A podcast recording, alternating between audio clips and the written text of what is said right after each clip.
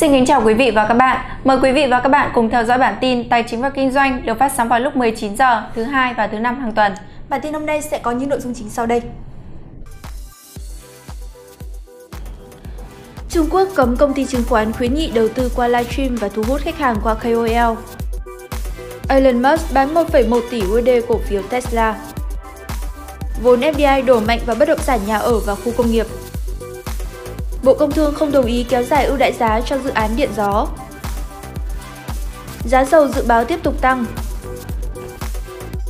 Vừa qua, cơ quan điều hành Trung Quốc đã cấm các công ty chứng khoán tuyển những người có sức ảnh hưởng trên mạng xã hội để thu hút khách hàng mới, đồng thời cấm khuyến nghị đầu tư qua các kênh livestream.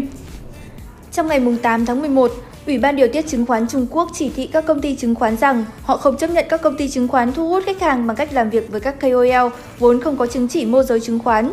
Theo một thông báo ngày 29 tháng 10, các khuyến nghị đầu tư thông qua livestream cũng bị cấm. Ủy ban điều tiết chứng khoán Trung Quốc cho biết, nhân viên của các công ty chứng khoán nên duy trì sự khách quan và chuyên nghiệp khi nhận định bằng nền kinh tế và thị trường trong các chương trình trực tuyến, đồng thời tránh thu hút sự chú ý bằng cách sử dụng các từ ngữ nhạy cảm hoặc trang phục kỳ quặc. Các quan chức tại Bắc Kinh khởi động sáng kiến để nuôi dưỡng một môi trường trực tuyến lành mạnh để tạo điều kiện cho sự phát triển bền vững và lành mạnh của nền kinh tế cũng như xã hội. Trung Quốc đã và đang siết chặt kiểm soát các lĩnh vực trong nền kinh tế. Họ ra tay kiểm soát mọi thứ từ nền tảng công nghệ tài chính cho tới các tập đoàn phát triển bất động sản để hạn chế rủi ro tài chính. Khi Trung Quốc mở cửa hoàn toàn ngành tài chính trị giá 54.000 tỷ USD của họ cho các tập đoàn toàn cầu, hơn 130 công ty chứng khoán tại nước này đối mặt với áp lực ngày càng lớn để duy trì thị phần và giành chiến thắng trong các mảng mới. Để thu hút thêm khách hàng, một số công ty đã phối hợp với những người có sức ảnh hưởng trên mạng xã hội và trả phí cho họ thông qua lượng truy cập.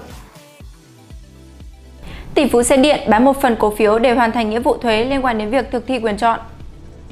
Trong một báo cáo công bố hôm 10 tháng 11, CEO Tesla Elon Musk cho biết đang bán cổ phiếu Tesla thông qua một kế hoạch mà ông đã lập ra từ ngày 14 tháng 9. Theo đó, tỷ phú sẽ bán hơn 930.000 cổ phiếu trị giá hơn 1,1 tỷ USD. Musk bán số này một phần để hoàn thành nghĩa vụ thuế liên quan đến việc thực thi quyền chọn mua 2,2 triệu cổ phiếu nữa. Ông vẫn sở hữu hơn 170 triệu cổ phiếu Tesla.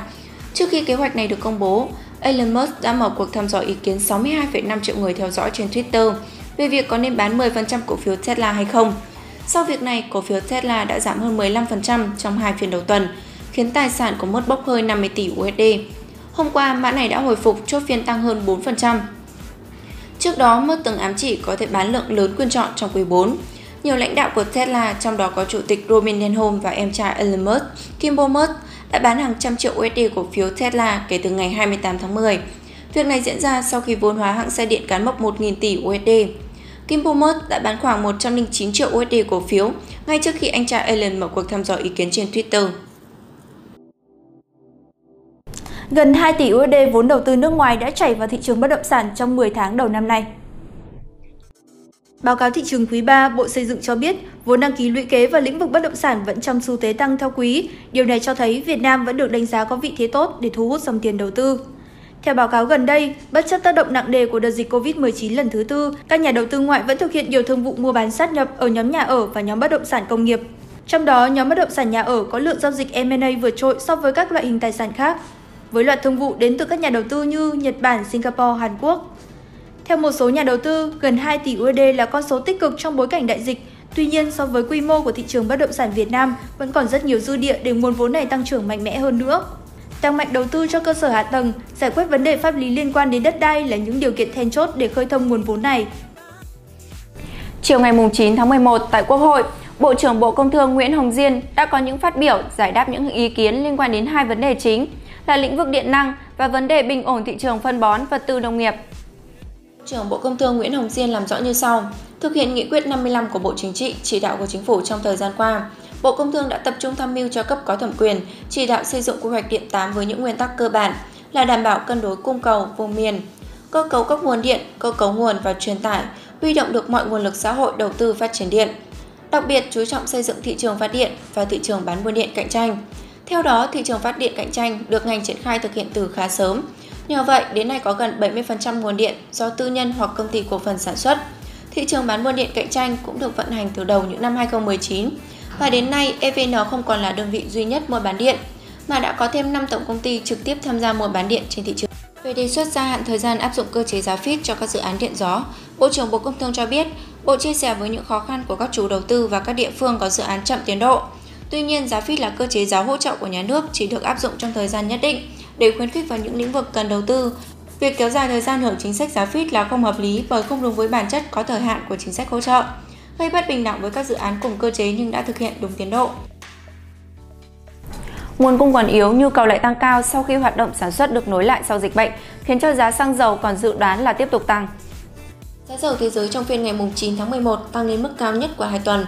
Kết thúc phiên, giá dầu Brent miền Bắc và giá dầu thô ngọt nhẹ đều tăng lên mức trên 84 USD một thùng. Việc Mỹ dỡ bỏ hạn chế đi lại và những dấu hiệu về sự phục hồi sau đại dịch trên toàn cầu đã thúc đẩy triển vọng nhu cầu dầu dù cho nguồn cung vẫn hạn hẹp. Kể từ đầu năm tới nay, giá dầu đã tăng khoảng 60%, từ mức 50 USD một thùng lên đến mức hiện nay là giao dịch quanh ngưỡng hơn 80 USD một thùng. Giá dầu được dự báo sẽ còn tiếp tục tăng trong thời gian tới.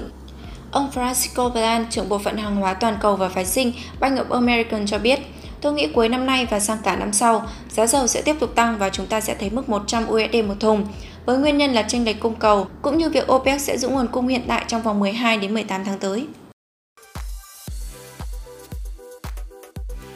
Kính thưa quý vị, thị trường hôm nay ngày 11 tháng 11, chỉ số VN-Index đóng cửa ở mức 1.462,35 điểm, giảm 2,67 điểm so với ngày hôm qua.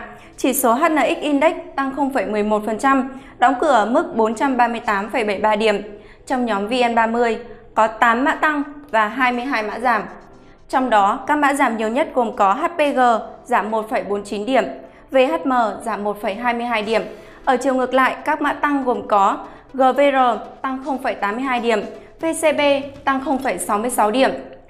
Đáng chú ý, khối ngoại bán ròng ở mức 1.205,7 tỷ. Thông tin vừa rồi đã khép lại bản tin của chúng tôi ngày hôm nay. Xin cảm ơn quý vị đã quan tâm theo dõi. Xin kính chào và hẹn gặp lại trong các chương trình tiếp theo.